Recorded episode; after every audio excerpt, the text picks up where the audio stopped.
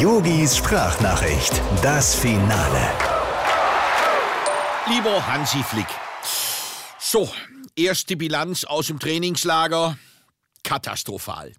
Ja, du, hier läuft nix. Da ist kein Konzept erkennbar. Hansi, das ist hier, als wenn die das alle zum ersten Mal machen. Da ist überhaupt kein Zug dahinter. Das ist ein einziges Rumgestolper. Das ging heute Morgen schon los. Da hat die Kellnerin mir mal eben einen kompletten Café au lait auf meine nagelneue weiße Leinenhose gekippt. Ich glaube, die Pause war einfach zu lang. Ja, 3-mal habe ich gesagt, das Weißbrot bitte ohne Rinde und den O-Saft ohne Fruchtfleisch. Vergiss es. Du, das ist kein sauberes Pressing, was die hier machen. Und dann haben sie die Räume zu eng gemacht. Ich hab gesagt, ich will mit Manuel Neuer zusammen auf eine Etage, aber doch nicht in ein Etagenbett. Und der pennt auch noch oben. Ja, wenn der nachts mal raus muss, dann tritt er mir ständig in meinen Strafraum. Und alles nur, weil der Manuel nichts mehr halten kann.